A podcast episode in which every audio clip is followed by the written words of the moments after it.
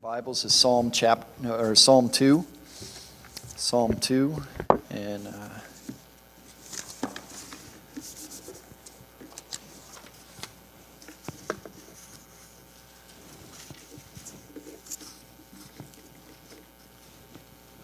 read along with me as we look at this psalm,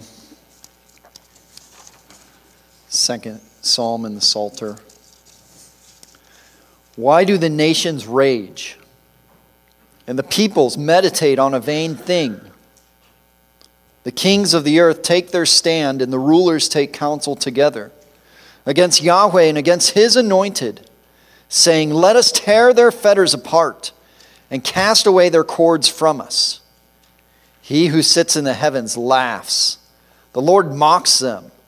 Then he speaks to them in his anger and terrifies them in his fury, saying, But as for me, I have installed my king upon Zion, my holy mountain. I will surely tell the decree of Yahweh. He said to me, You are my son. Today I have begotten you. Ask of me, and I will surely give the nations as your inheritance, and the ends of the earth as your possession.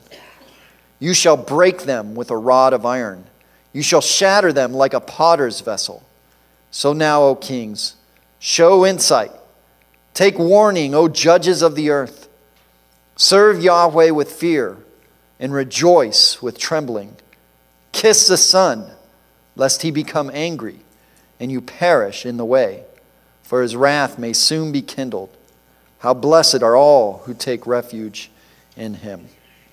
Let us pray. Heavenly Father, Such a great proclamation concerning your Son and our Lord Savior Jesus Christ, his kingship, his authority. And this command to all peoples and all nations to repent, to submit to his authority, to give him glory, to cease striving, to be still, and know that he is God. Lord, as we look at this psalm and these commands herein and, and all the principles contained that would uh, bolster our faith, help us to understand it. Give us illumination, give us insight. Guide my words so that you may be glorified. It's in Jesus' name we pray. Amen. As we uh, started looking at um, the beginning of the Psalms and over the next uh, few months, we'll go uh, from Psalm 1 to uh, Psalm 16. And uh, so tonight we're here in Psalm 2, uh, last week, Psalm 1. And as I was introducing the Psalter in Psalm 1, I, I commented on the fact that these two Psalms um, stand as uh, gatekeepers or um, sentries, so to speak, to uh, guarding the entrance into the Psalter. That's how um, many have uh, commented on these two Psalms. And there is a sense um, and good indicators that um, they may have been one Psalm. As we see uh, this, uh, this literary device uh, that is used in Hebrew poetry, often called an inclusio, which is, in a sense, bookends um, to. Um, uh, uh, the poetry or the poem, where you have um, the same uh, phrase or the same sentence uh, stated that was stated in the beginning that is also stated in the end. And we see this uh, first in, in the beginning of uh, Psalm 1 in verse 1 how blessed is the man who does not walk in the counsel of the wicked. And then at the end of Psalm 2, we see how blessed are all who take refuge in him. And there is a sense where uh, these two Psalms, though their, um, their content is somewhat different, the subject is, is very similar. Where uh, Psalm 1 kind of um, shows uh, two men, or two different men, or two ways, or two paths, and, and it speaks to the individual. How the individual is um, to uh, approach God, how he is to live his life, uh, and, and these warnings and also affirmations of blessing for those individuals who would submit to God and submit to his way and delight in his law and meditate upon him and follow him, and then the warning to the wicked who refuse to do so. And, and in like manner, Psalm 2 speaks uh, to. Um, peoples, to nations, to kings. Uh, Psalm 1 is, is more on the individual level, and Psalm 2 is more on the corporate level, um, saying similar things. Um, but we see a lot of warning here in Psalm 2. Um, we see. Uh, we see uh, ultimatum from God. We see the sinfulness of man. Um, and in here, uh, it's interesting uh, because we also see uh, different characters. This uh, psalm is, is uh, very symmetrical. It's very symmetrical in that it's divided up into uh, four stanzas of three verses each. And, and yes, it, the, the verse numbers were not added until about the 1500s, but nonetheless, um, it is divided up symmetrically into those four stanzas.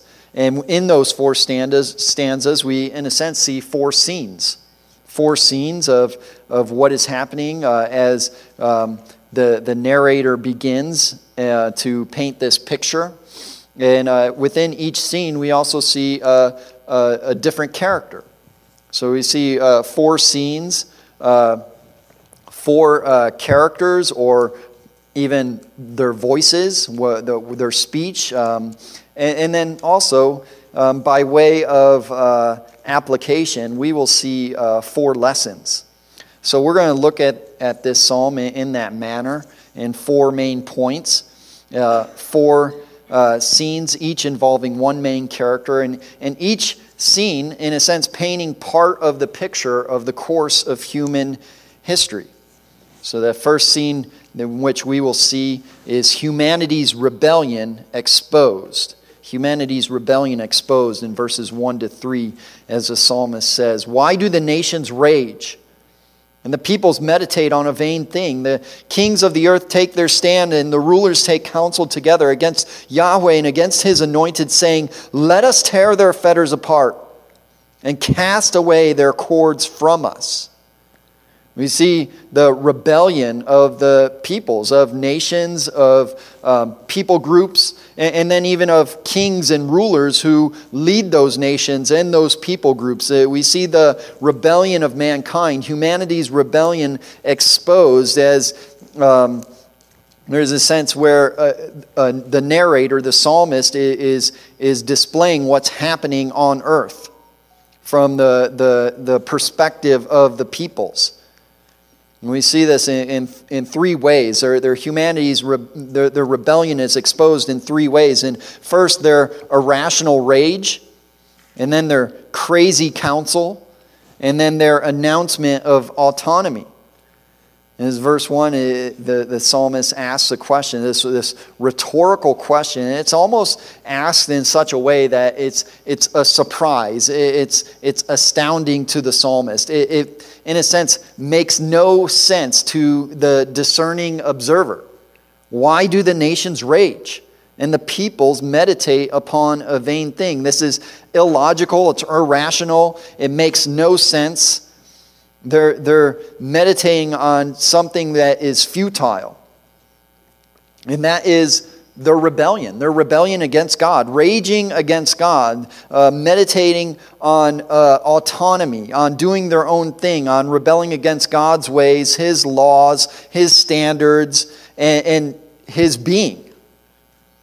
It goes all the way back to the beginning, to the fall, to the, what happened in the, the heart and mind of, of, of Adam and Eve as they were tempted to uh, disobey God. And then from that point on, it just continues and the rebellion grows worse and worse and worse until we see uh, in uh, Genesis 6 and, and God says that um, their thoughts and the intentions of their heart are continually evil as he ta- tells Noah about his plan to flood the earth. and we see the sinfulness of mankind and it, it just grows and grows and we see it again in the, the table of the nations in, in genesis uh, 11 and the tower of babel. And we see it in our day and age. The nations are raging the peoples, the people groups, the peoples all over the world, they're meditating on a, a, vain thing in the laws they make, in their behaviors, in their cultures. Everything is contrary to God and His ways. They're, they're preoccupied with this futility of going against God, of going against the, the law that is written upon their heart, and it ultimately ends in, in self destruction. It ends in self destruction. It, it, they, they go against the creative order. They destroy themselves through idolatry, through substance abuse, through marital infidelity, through sexual sin, through um, all manner of sin, starting with rebelling against God Himself. As, as many of preachers have said before, um, in the beginning, God made man in his own likeness and image, and ever since then, man has been trying to return the favor, not only in his worship of idols, but in him, uh, in him doing his own thing, making himself God, uh, living according to his own ways. And the result of idolatry is it destroys man. It's interesting uh, as we uh, look at Psalm 2 and, and we read about the rebellion of mankind, and, and, if, um, if you're well versed in your Bible, you, you should uh, probably think of uh, several passages, but one passage which notably comes up in my mind is, is Romans chapter 1 and, just the, the sinfulness of mankind and, and how God, in their sinfulness, in their idolatry, in a sense, gives them over to do what they want to do, and they end up destroying themselves.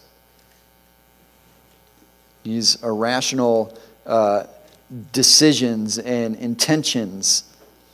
We, we see that also in, in, in the nations, in their, their relationship to one another how um, you look uh, around the world today or throughout human history and, and you see these irrational uh, alliances of nations and, and, and the things they promote.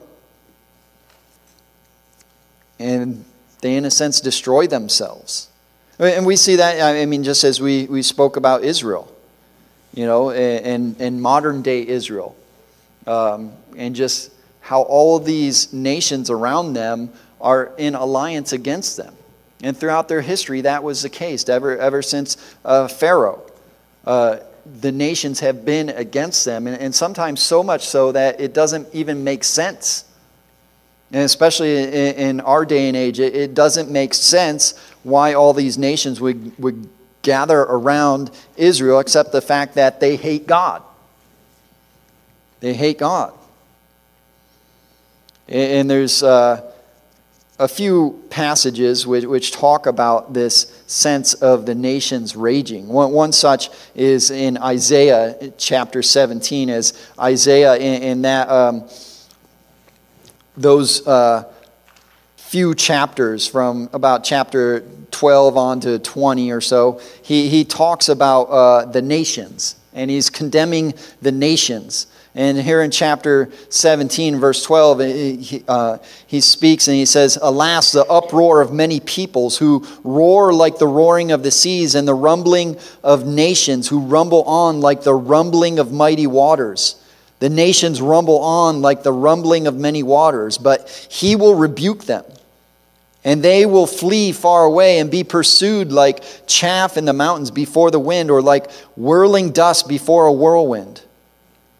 There's also a picture in Daniel as he gets his vision of the four beasts coming out of the waters, and the waters are raging. And that, that's, in a sense, a picture of the world, that, the world and all the nations are at, at, in turmoil um, against God and against one another. And, and, in the midst of that, empires rise up and then empires uh, fall down. This is what's happening all throughout human history this, this irrational rage of the nations as they go against God and against His plan throughout history, and particularly against his people and against his anointed.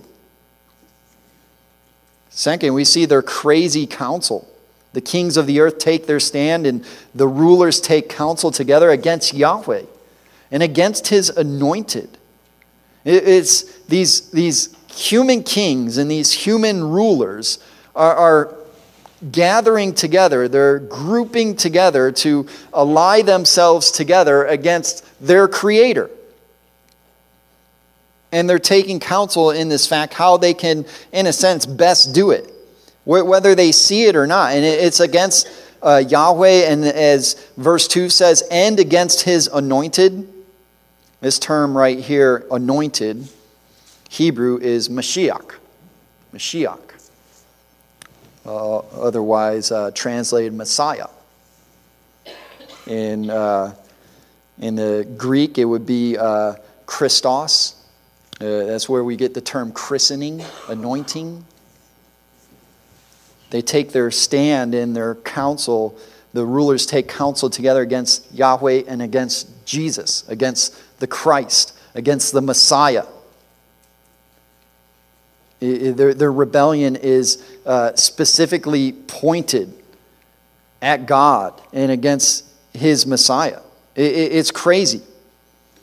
And we, we can see this uh, in throughout human history in the opposition against Israel, but we, we also see it in the opposition against the church and the opposition against uh, missionaries, and in many countries where uh, they would allow almost any religion, but then when the missionaries come, then they, they say, no, but not you. And it was the same in the Greco Roman world. You know, one of, one of the things that, uh, one of the main reasons why Christians were persecuted in the Greco Roman world was because they preached the exclusivity of Jesus Christ. You know, the, the Romans, uh, it, it, wasn't, they weren't against another religion. They, they were, in a sense, polytheists. They, they, were, uh, they were fine with all other religions. It's just the fact that, that when Christians came along and said, no, those are false religions. There's only one God and only one king, and his name is Jesus Christ, and you must bow the knee to him and worship him. And say, no, we're not going to have that. There's also a sense, it, it, it's interesting. Uh, uh, sometimes we see, uh, we see things happening in the world and, and, and countries banning together to uh, promote immorality and to spread immorality. And, and such a, you know, sadly, even in our own nation, that in many of our, um, and I believe uh, President Obama was the first to do this. Um, if I'm not mistaken, to promote the LGBTQ agenda through all our ambassadors and our embassies and just to promote it, and, and then other nations to promote this agenda and other immorality. Why would they do that? And, you know, along that same vein, why, why would that whole group, why would the, the, the why would they choose the rainbow flag? You, know, you think about that. There's, there's so many other uh, designs that they could come up with, but it's spiritual warfare, it's rebellion. And, and even that whole uh, sexual sin that, that, is in, in those variations of sexual immorality, at the, at the heart of it, it's rebellion against God's design for man and woman. That's what's really driving that. That's, that's why we have this gender um, uh, confusion or war going on in our culture and spreading throughout the whole um, world and Western civilization. It's at the heart of it is rebellion against God and His design for man and woman, His design for the family. And the kings of the earth and the rulers, they take their counsel together to promote this and to promote almost anything that's against God and against His anointed and against His church and against His people. It's interesting that many um, parts of um, Psalm 2 are quoted again in the New Testament. And just this phrase, against his anointed, showing that it's particularly um, pointing to Jesus Christ and, and the rebellion is directed against him. And we see this, uh, an illustration of this in Acts chapter 4. Turn with me there to Acts chapter 4. I want, I want you to see this um, played out, how the rulers take counsel together against the Lord and against his anointed. And, and, and not only that, but here we get a, a divine commentary. It's always nice to uh, see the, how the New Testament um, quotes the Old Testament and how the apostles um, interpret the, the Old Testament because you know, there's divine commentary. They rightly interpret it. And Peter, um, after they're released, uh, because they're, they're um, Peter and, and John were gathered by the authorities after preaching about Jesus. And so in verse 23 of chapter 4, it says this So when they were released, they went to their own companions and reported all that the chief priests and the elders had said to them. And when they heard this, they lifted their voices to God with one accord and said, O Master, it is you who made the heaven and the earth and the sea and all that is in them who by the Holy Spirit, through the mouth of our father David, your servant, said, Why did the Gentiles rage and the peoples devise vain things? The kings of the earth took their stand, and the rulers were gathered together against the Lord and against his Christ. For truly in this city there were gathered together against your holy servant Jesus, whom you anointed, both Herod and Pontius Pilate, along with the Gentiles and the peoples of Israel to do whatever your hand and your purpose predestined to occur. And now, Lord, take note of their threats and grant that your slaves may speak your word with all confidence, while you extend your hand to heal, and signs and wonders happen through the name of your holy servant, Jesus. Peter is quoting Psalm 2. And he's showing how uh, in the, the crucifixion the, the, in the false trial of Jesus, we have these different ruling parties that come together and they ally together. We, we, we, and we even read in the Gospels that, that Herod and Pilate were enemies until that point in which Jesus is brought before Herod, and it says that on that day they became friends and, even the, the, the, the ruling Jews and, and the, the Romans, they were, they were at odds with one another.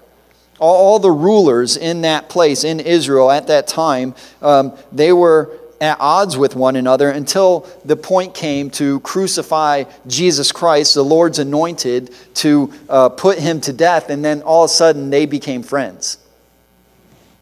It just goes back to show the truth of that saying the enemy of my enemy is my friend. This is proving the truth of Psalm 2 in their crazy counsel and their irrational rage. Their rebellion is exposed.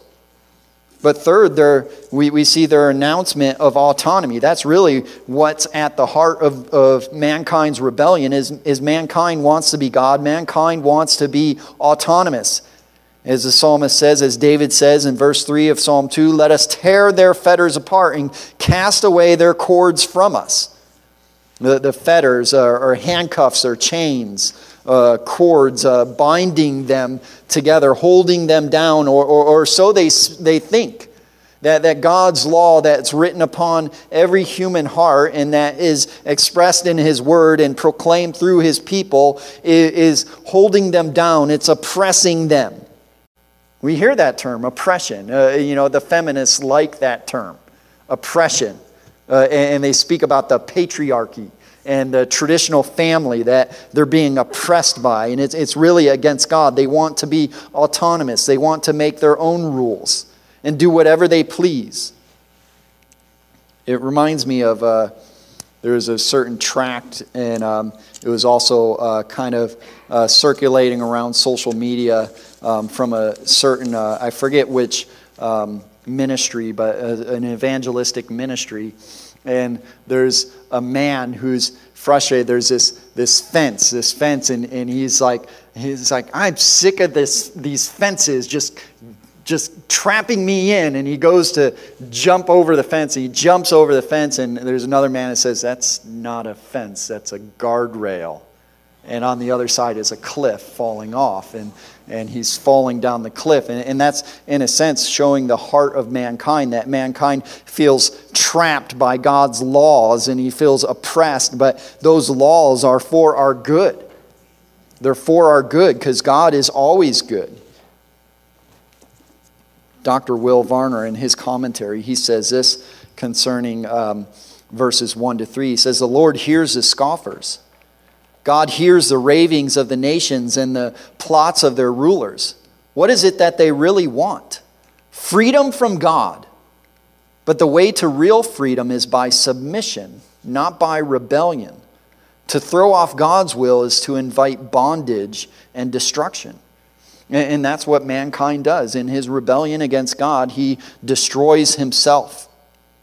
And so the first lesson we learn from this scene in humanity's rebellion being exposed, the first lesson we are to learn, and most of us know already, is we learn what is wrong with the world. This is what is really wrong with the world. The, the world is broken, and uh, the Bible tells us that, and it's broken because of mankind's sin, because of his rebellion against God. This is what's wrong with the world. It can all be, everything wrong in the world can be traced back to man's rebellion. That's the first scene. The second scene, we see uh, the Lord's response expressed. The Lord's response expressed. His response to man's rebellion and his rage and his, uh, his desire for autonomy. Verse 4 He who sits in the heavens laughs, the Lord mocks them. Then he speaks to them in his anger and terrifies them in his fury, saying, But as for me, I have installed my king upon Zion, my holy mountain. His response is, is noted in, in, in three, three um, aspects or three ways. First, his mockery, then his fury, and then his decree. His mockery. He sees mankind and he's, he, he laughs. He laughs. And take note that it says, He who sits in the heavens laughs. He, he doesn't even get up off his throne. And, and yes, God is a spirit. This is a, what we call an anthropomorphism. it's it's a, a human characteristic given to God. So, so we could, in a sense, um, uh, grasp what is happening. God Himself uh, giving that, um, showing, speaking through David, showing that he, he's seated as he's laughing. He doesn't even get up, he doesn't bend over, he's not wringing his hands. He just, really, really. It, it, it's interesting. It, it, makes me think of, um, I don't know if you, you've ever done this, but, um, you know, boys do this um, a lot with bugs. And you, you see a bunch of bugs and, and, or, or an ant hill, and, then you know you might pour something down there, like you know. Um, you know, water. If you're particularly mean, you might um, do something like gas and light it on fire, or or just something, or poke it with a stick or whatever. And and it, it's like all of a sudden, all these ants are just crawling all over, and you're like, whoa, they're really mad down there.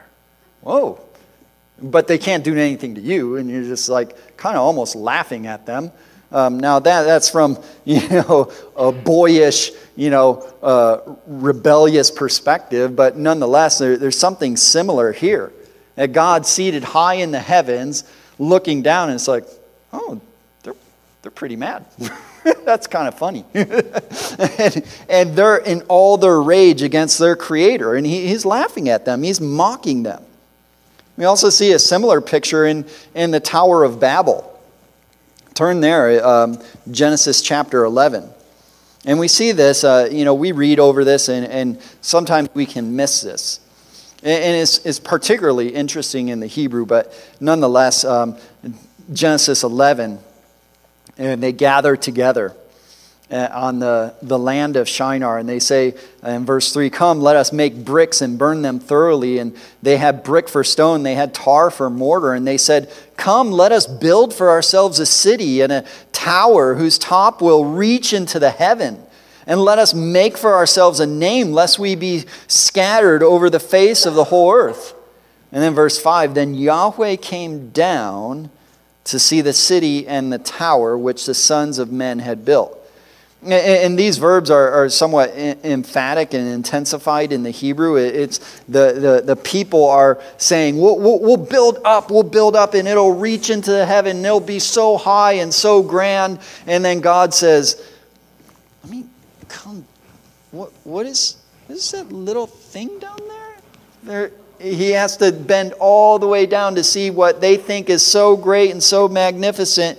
And it's all, along the same lines. He's just mocking at their rebellion and everything they build and all their plans and everything they, they rail against him, whether they know it or not. He mocks them. He mocks them. And then, verse 5, we see his fury. Then he speaks to them in his anger and terrifies them in his fury, saying, As for me, I have installed my king upon Zion, my holy mountain. Man, in their rebellion, they either want to be king or they want to establish a king who will rule for them and, and will, will um, gather together and, and uh, uh, promote their rebellion against God. And he's furious with them. He, he speaks to them in his anger. He shows his anger. And this isn't so much um, as a response as if they're twisting his arm or they're changing God because God is eternal. He's immutable. He's unchangeable. Man cannot, in a sense, twist God's arm or, in a sense, um, um, make him respond a certain way. He, he, he does what he, he wills. Our God is in the heavens, he does whatever he pleases. But it shows that God is, in a sense, eternally and ever angry with sin and with sinners. He's furious with sin. He's furious with rebels. And he speaks to them, saying, speaking to them you know, concerning his decrees, his plans, his word. Turn just, a, it's probably just a page over in the Psalter to Psalm 5. And, and there's this sense, uh, we, we've heard um, this uh, phrase in Christian culture that God, um, that God hates the sin but loves the sinner. It's not true. God hates both. He hates both. He only loves those whom he set his love upon. Psalm 5, verse 5 The boastful shall not stand before your eyes. You hate all workers of iniquity or all sinners. You destroy those who speak falsehood. Yahweh abhors the man of bloodshed and deceit. He hates them. He not only hates sin, he hates the sinner who commits the sin. And Psalm 7 in verse 12, if a man does not repent, he will sharpen his sword. He has bent his bow and prepared it. He has also prepared for himself deadly weapons. He makes his arrows fiery shafts. Behold, he travails with wickedness, and, and he conceives mischief and gives birth to falsehood. He has dug a pit and hollowed it out, and has fallen into the hole which he made. His mischief will return upon his own head, and his violence will descend upon his own skull see in verse 12 of Psalm, uh, Psalm 7 that God is ready. He's ready to destroy the wicked. And then verse 14, uh, the, wicked, in a sense, falls. He's so wicked, he conceives mischief and gives birth to falsehood, and he falls into his own pit. He destroys himself. In verse 11 of Psalm 7 God is a righteous judge and a God who has indignation every day. He's indignant with sin and sinners and rebels. He hates the sinner. He hates the, the workers of iniquity. He's furious with them. And he, he speaks to them in his anger and terrifies them in his fury, saying, But as for me, I have installed my king upon Zion, my holy mountain. And that's his, his third response to the, the humanity's rebellion is his decree his decree in verse 6 that he has a king. He has decided who will come down and fix this, that his own son will, will stand upon Zion, upon the, his, his throne, the, the, the place that he has appointed for him to rule the nations and, and to rule them with a rod of iron. that He will fix this. He will put things in order. He will make things right. He will crush all the enemies and all the rebels of God.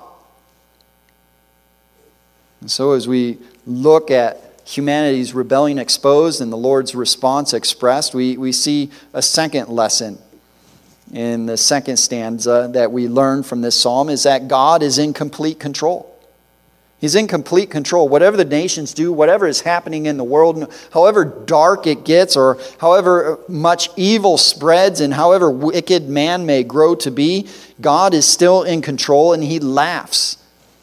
It, doesn't bother him because he knows the plan. He, he's made the plan. He will work the plan. He's, he's, uh, he's, in a sense, installed his king upon Zion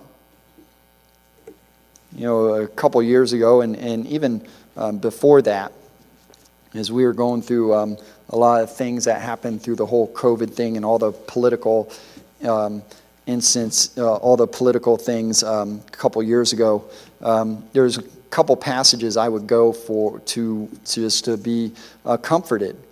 And one, one such passage was Isaiah 40 and just reading through that over and over again, meditating upon God's sovereignty and his plan. And there in verse 15 of Isaiah 40, he says this as he's speaking through Isaiah the prophet to his people, as the people are, in a sense, um, being surrounded by the nations, and, and, the threat of Assyria taking them over is looming, and then eventually um, Babylon would, would uh, take them over as well. Uh, we hear this in Isaiah 40 and, and verse 15. And, uh, God says to his people, Behold, the nations are like a drop from a bucket and are counted as a speck of dust on the scales. Behold, he lifts up the coastlands like fine dust. Even Lebanon is not enough to burn, nor its beasts enough for a burnt offering. All the nations are as nothing before him. They are counted by him as non existence and utterly formless. Saying the nations are, are, are like a drop from a bucket. They're in, in, comparison to a whole bucket of water, they're like a drop. And, and they're like a speck of dust on the scales. In, in, comparison to all the wheat or grain that you could pile up on a scale to weigh it and to sell it, they're like a speck of dust. They're nothing. God's in control, He's in complete control. Which brings us to the third. Uh, lesson or the third scene we see in this psalm. We see we've seen humanity's rebellion exposed, the Lord's response expressed, and now we see the Messiah's reign established. I will surely tell the decree of Yahweh. He said to me, You are my son. Today I have begotten you. Ask of me, and I will surely give the nations as your inheritance, and the ends of the earth as your possession. You shall break them with a rod of iron. You shall shatter them like a potter's vessel. We see the Messiah's reign established, that it is, in a sense, already established because of God's decree. And there's a sense also that he says, Today I have begotten you. That, that would be taken not as if there was a point in time in eternity past in which. Um, before that point he was not his son or that he was created at one sense but at one point in time but that he's eternally begotten him. He's always been his son and there's always been this decree and this plan to install him as king. It's just waiting until that perfect point in time in which it is manifested in the earth and so we see as, as, the, the, as uh, the psalmist speaks of the Messiah's reign established. And, and really, what we get here in verses 7 and 9 is uh, Messiah himself speaking. As he says, I, sh- I will surely tell the decree of Yahweh. He said to me, You are my son. This is Jesus himself speaking right here through David. Today I have begotten you. Ask of me, and I will surely give the nations as your inheritance and the ends of the earth as your possession. It, Jesus, in, in, a sense, is repeating the, the Father's decree concerning him back to the Father. And we see three things in this scene. We see uh, his position proclaimed. We see uh, his possessions procured, and then we see his power pronounced. First, his position proclaimed that he's begotten, not made, that, that uh, he um, has always been king. And he will rule. Turn with me to Hebrews chapter 1. We see this. Uh, and it's interesting that, that we see this in, uh, all throughout the New Testament and beginning in Matthew. We see Matthew uh, speaking about Jesus as the king, reigning as king, and, and speaking about his kingdom to come. And then uh, several instances throughout the New Testament about Jesus as king, as Lord. We're, we're called to submit to him as Lord, Lord, to bow the knee, to confess him as Lord.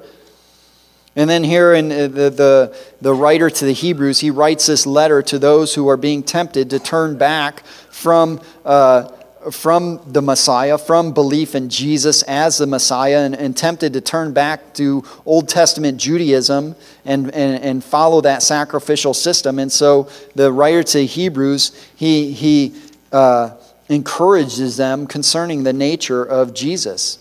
He says this. God, having spoken long ago to the fathers and the prophets in many portions and in many ways, in these last days spoke to us in his Son, whom he appointed heir of all things, through whom also he made the worlds, who is the radiance of his glory and the exact representation of his nature, and upholds all things by the word of his power, who, having accomplished cleansing for sin, sat down at the right hand of the majesty on high having become so much better than the angels, as he has inherited a more excellent name than they. For to which of the angels did he ever say, You are my son, today I have begotten you? Quoted from Psalm 2. And again, I will be a father to him, and he shall be a son to me. And he goes on, uh, verse 8, he says, But of the Son, he says, Your throne, O God, is forever and ever, and the scepter of uprightness is the scepter of your kingdom. You have loved righteousness and hated lawlessness. Therefore, God, your God, has anointed you with the oil of gladness above your companions. And you, Lord, in the beginning founded the earth, and the heavens are the works of your hands. They will perish, but you remain, and they all will wear out like a garment, and like a mantle, you will roll them up like a garment. They will also be changed, but you are the same, and your years will not come to an end. And then get this, verse 13. But to which of the angels has he ever said, Sit at my right hand until I put your enemies as a footstool for your feet? His position is proclaimed here in Psalm 2 and then throughout many messianic psalms and then clarified even more in the New Testament and here in Hebrews chapter 1 and chapter 2. It's fixed, it's sure. It's just a matter of time. He is already sitting at the right hand of the Father, and there's a sense where he is uh, ruling, spiritually speaking, but there's also a sense that his kingdom is already and not yet, and it's yet to be um, manifested in the earth, but it's sure to come. His, his, his return is imminent, and his position is fixed. It's proclaimed throughout the whole New Testament, throughout the Psalms. He is king, he is Lord. And second, we see his possessions pro- procured. Verse 8 Ask of me, and I will surely give the nations as your inheritance and the ends of the earth as your possession. He will possess all the nations. They will all come to him. They all bow down to him. They all pay homage. They will all worship the Son. And if they don't, he will break them with a rod of iron, and he will dash them in pieces like a potter's vessel. He, he, they will submit, which is interesting. It, it shows um, one of the reasons why he could not be tempted with the nations in Matthew 4 by the devil. And it also shows uh, the, the, um, the, uh, what sin does and, and, idolatry does, even at the level of the devil and at, at Satan, that it, it, it's kind of, why would he tempt the Lord? with the nations when he knew, right here, it says he, the nations will be given to him. They're, they're, in a sense, already his. It's just a matter of time. And Jesus knew that the nations were his and they, they would soon be his. That's what he tells his disciples at the, the Great Commission. Matthew 28, he, he says, All authority has been given to me in heaven and on earth. Go therefore and make disciples of all the nations. Go. This is a great commission that we are to go and, and, in a sense, assault the kingdom of darkness with the gospel of Jesus Christ, saying that he is Lord and that you are to submit to him, bow down to him, obey his gospel, repent and believe upon him, seek his mercy while you can before he breaks you with a rod of iron. The Dutch, great Dutch theologian, and it's interesting about his life, um, Abraham Kuyper. He was a, a theologian um, in the Dutch Reformed Church, and, and he eventually became prime minister, served a term for prime minister. But he, he this is a famous quote of his, and, and he's almost, in a sense, uh, speaking to um, the academy and to um, um, people in academia and scholars. And he said, says this No single piece of our mental world is to be hermetically sealed off from the rest. And there is not a square inch in the whole domain of our human existence over which Christ, who is sovereign over all, does not cry, Mine. He owns it all. It's all His. And, and, if you don't see, in a sense, His rule manifested, it's just a matter of time until it is. He owns it all. He is Lord. And, and He will um, own the nations. He will gather his possessions. He will rule at a time which is appointed when he returns. Third, concerning the Messiah's reign established, we see his power pronounced. His power pronounced, uh, uh, uh, manifested or symbolized by a rod of iron in the ancient Near East, uh, kings and, and even um, up until recently, kings had a, a, scepter or a rod, and, and Jesus Christ is pictured here with a rod of iron, showing uh, that his, he has um, all power. He's all powerful. And it's repeated over and over again all throughout the New Testament that he will break his enemies with a rod of iron. He will rule the nations with a rod of iron. No one could thwart his will or, or come up against him. No one could even challenge his power. It's quoted uh, several times in Revelations, Re- Revelation, uh, the book of Revelation, in, in, chapter 2 and chapter 12, and, and then uh, at the end in chapter 19. Passages as John is given this vision, the Apostle John of the end times, and he's on the Isle of Patmos and, he's speaking about, uh, in, a sense, what Jesus is, he's relaying what Jesus is, is showing him this vision directly from Jesus Christ concerning the end and concerning uh, what is happening, uh, what will happen with the churches and with the, all the nations in the end. And in, here in Revelations 2 and, and verse 26, he says this And he who overcomes and he who keeps my deeds until the end, to him I will give authority over the nations and he shall rule them with a rod of iron, as the vessels of the potter are broken to pieces, as also I have received authority from my Father. Shattered. This picture of the potter's vessel being shattered, uh, um, the, this clay pot. Um, the nations are pictured as a clay pot uh, together in, in, in, one piece and then they're shattered so much so that, that they can't be put back together. You don't know where, which piece goes with, with which. It's just completely ruined.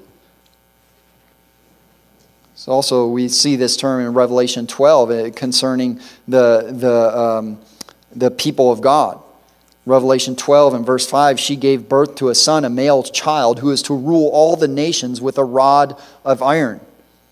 And her child was caught up to God and to his throne, uh, picturing his ascension, but he is to return. He who is to rule all the nations with a rod of iron. He is coming back, and that will happen here in Revelation 19 as, as John is given this vision after the tribulation, and he sees uh, the end when Jesus returns, and he says, Then I saw heaven opened, and behold, a white horse, and he who sits on it is called faithful and true, and in righteousness he judges and wages war. His eyes are a flame of fire, and on his head are many diadems having a name written on him which no one knows except himself, and being clothed with a garment dipped in blood. His name is also called the Word of God. And the armies which are in heaven, clothed in fine linen and white and clean, were following him on white horses. And from his mouth comes a sharp sword, so that with it he may strike down the nations, and he will rule them with a rod of iron. And he treads the winepress of the wrath of the rage of God the Almighty. And he has on his garment and on his thigh a name written King of Kings and Lord of Lords. It's interesting that not only does mankind rebel against God in, in, the nations and in their sin and everything they do, but um, even in their view of Jesus, almost every caricature of Jesus and every image of Jesus is it, it, it's altered in such a way that, um, it, in a sense, um, makes him somewhat look puny and impotent, unlike what Scripture paints him to be. That he is a terrifying, ruling, omnipotent uh, judge and king. And he will break the nations and all his enemies with a rod of iron.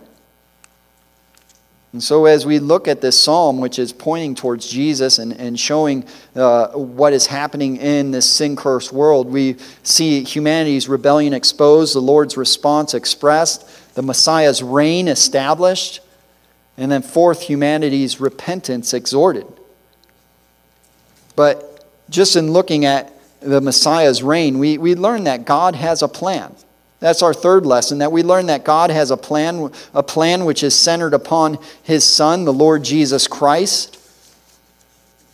And that plan comes down to, to mankind. The, the, the main implication is that uh, man is to repent and to seek him while he may be found, to call upon him while he is near.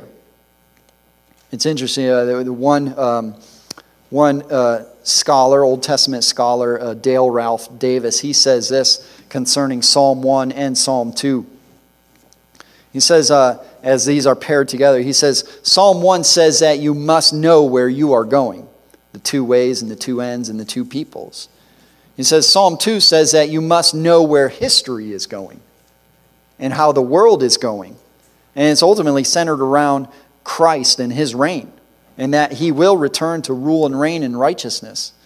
He goes on to quote one of his friends. He says, uh, One of his friends told him, If I did not believe in Psalm 2, I think that I would lose it. I think that I would lose it. And, and that's probably one, one of the main points of application which we can gain as believers as we look around the world and we see the rebellion, we see the nations raging, we see the peoples plotting a vain thing, we see the kings of the earth taking their stand and the rulers taking counsel together against God and against his anointed, against Jesus Christ. And, and it's easy to, to be frustrated, to be angry, to be anxious, to be fearful. But the main point of application is to know that God has a plan and he's in control and this doesn't it doesn't catch him off guard. And his plan is centered around his son. And the main point for all the nations is that he is returning. All the sinners all the wicked all the unbelievers he will return and rule over them with a rod of iron. And so then the psalmist gets to his fourth point, his fourth scene, this fourth voice. He says, So now, O king, show insight. Take warning, O judges of the earth. Serve Yahweh with fear and rejoice with trembling. Kiss the Son, lest he become angry and you perish in the way, for his wrath may soon be kindled. How blessed are all who take refuge in him. We see this, this call to repent this call to turn, this call to lay down your arms, lay down the rebellion, stop it, understand who you're rebelling against, uh, submit to Him, serve Him with fear, and rejoice with tr- trembling. And not only that, but specifically, kiss the Son. Kiss the Son. This, this illustration here of, of kissing the Son in, in the ancient Near East um, and, some of your translations would say, do homage to the Son, bow down to the Son. But this picture is a, it's a little bit more clearer with that term, kiss the Son because this is the, the picture of in the ancient Near East when one king or one empire would conquer another and, and, and they would take that king, and, and, and more often than not, they, they, they wanted to capture the king. They didn't want to so much kill the king because the, they, they wanted to conquer their enemy and capture that king and then, in a sense, humiliate that king before everybody else and make him bow down to the conquering king and actually kiss his feet.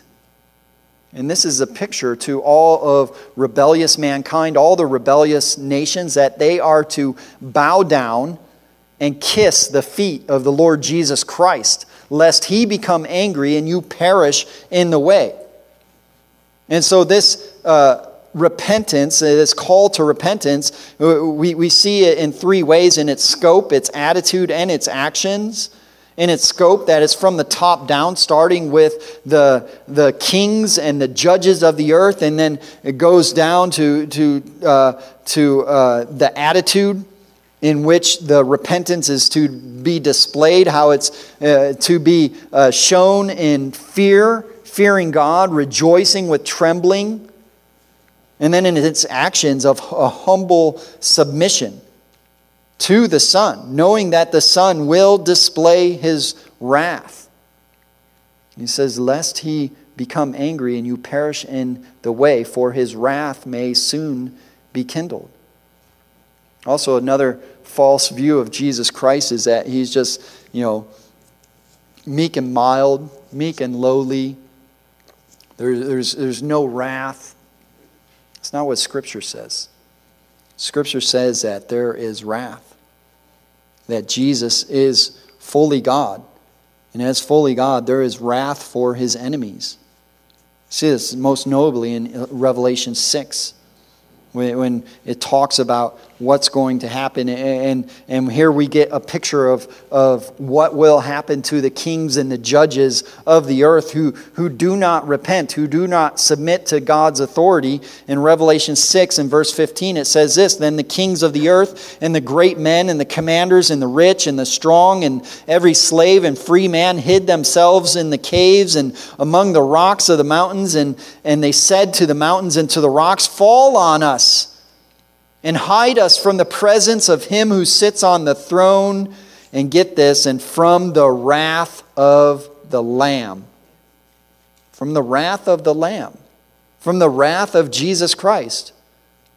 For the great day of their wrath has come, and who is able to stand? And Jesus has wrath stored up for his enemies, and it will soon be kindled. Psalm ends with this not only with the call to repentance, but this promise. How blessed are all who take refuge in him. And so, the fourth and most important lesson we learn from Psalm 2 is that we need to obey the gospel. All of us, uh, all mankind needs to obey the gospel. To, and we who have obeyed the gospel, know the gospel, need to proclaim that gospel to others and call them to repent while there's time, to seek the Lord while he may be found, to call upon him while he is near, to let the wicked forsake his way and the unrighteous man his thoughts, and let him return to the Lord, and he will have compassion on him. And to our God, for he will abundantly pardon, because God is in complete authority. He is sovereign, he is omnipotent, he is omniscient, he is also righteous and holy, and he will judge his enemies in righteousness. He will break the, the, the nations with a rod of iron. But he's also merciful and gracious and slow to anger, abounding in steadfast love. And He demonstrates his love toward us, and that while we were yet sinners, Christ died for us. And so there is mercy as well. Dr. Will Varner, he says this concerning the last verse of this psalm. He says, I call Psalm 212 the John 3:16 of the Old Testament. And that's, that's exactly what this psalm is. It speaks of Messiah from beginning to end. It speaks of the sinfulness of mankind. It speaks of the authority and the sovereignty and the omnipotence of God, of the Father. It also speaks of, of the Spirit calling, in a sense, people to repent. And it speaks of God's mercy. That how blessed are all who take refuge in Him. That though um, all of the world is, is under condemnation uh, for those who are not in Christ. They are under God's condemnation and they will experience his wrath if they don't repent. There is also this promise that for all who seek him and repent and believe upon him, they can be saved and they will be blessed. How blessed are all who take refuge in him. Heavenly Father, we thank you for your word. We thank you for your gospel. We thank you for uh, how this psalm was written out. And, and, and, hundreds of years before Christ would, would come to earth, displaying his authority, his rule, displaying your plan for the nations and for the world, and, and your call to repent and to believe, and also your mercy. Lord, for uh, those of us who have believed upon Christ and have trusted in Him, help us to remember this great gospel and to proclaim it to others. And for those who have yet to repent, please show them the danger that they are in. Show them their own rebellion against you. Pierce their heart, convict them, and have mercy upon them by calling them to your Son that they may seek refuge in him. It's in his name we pray.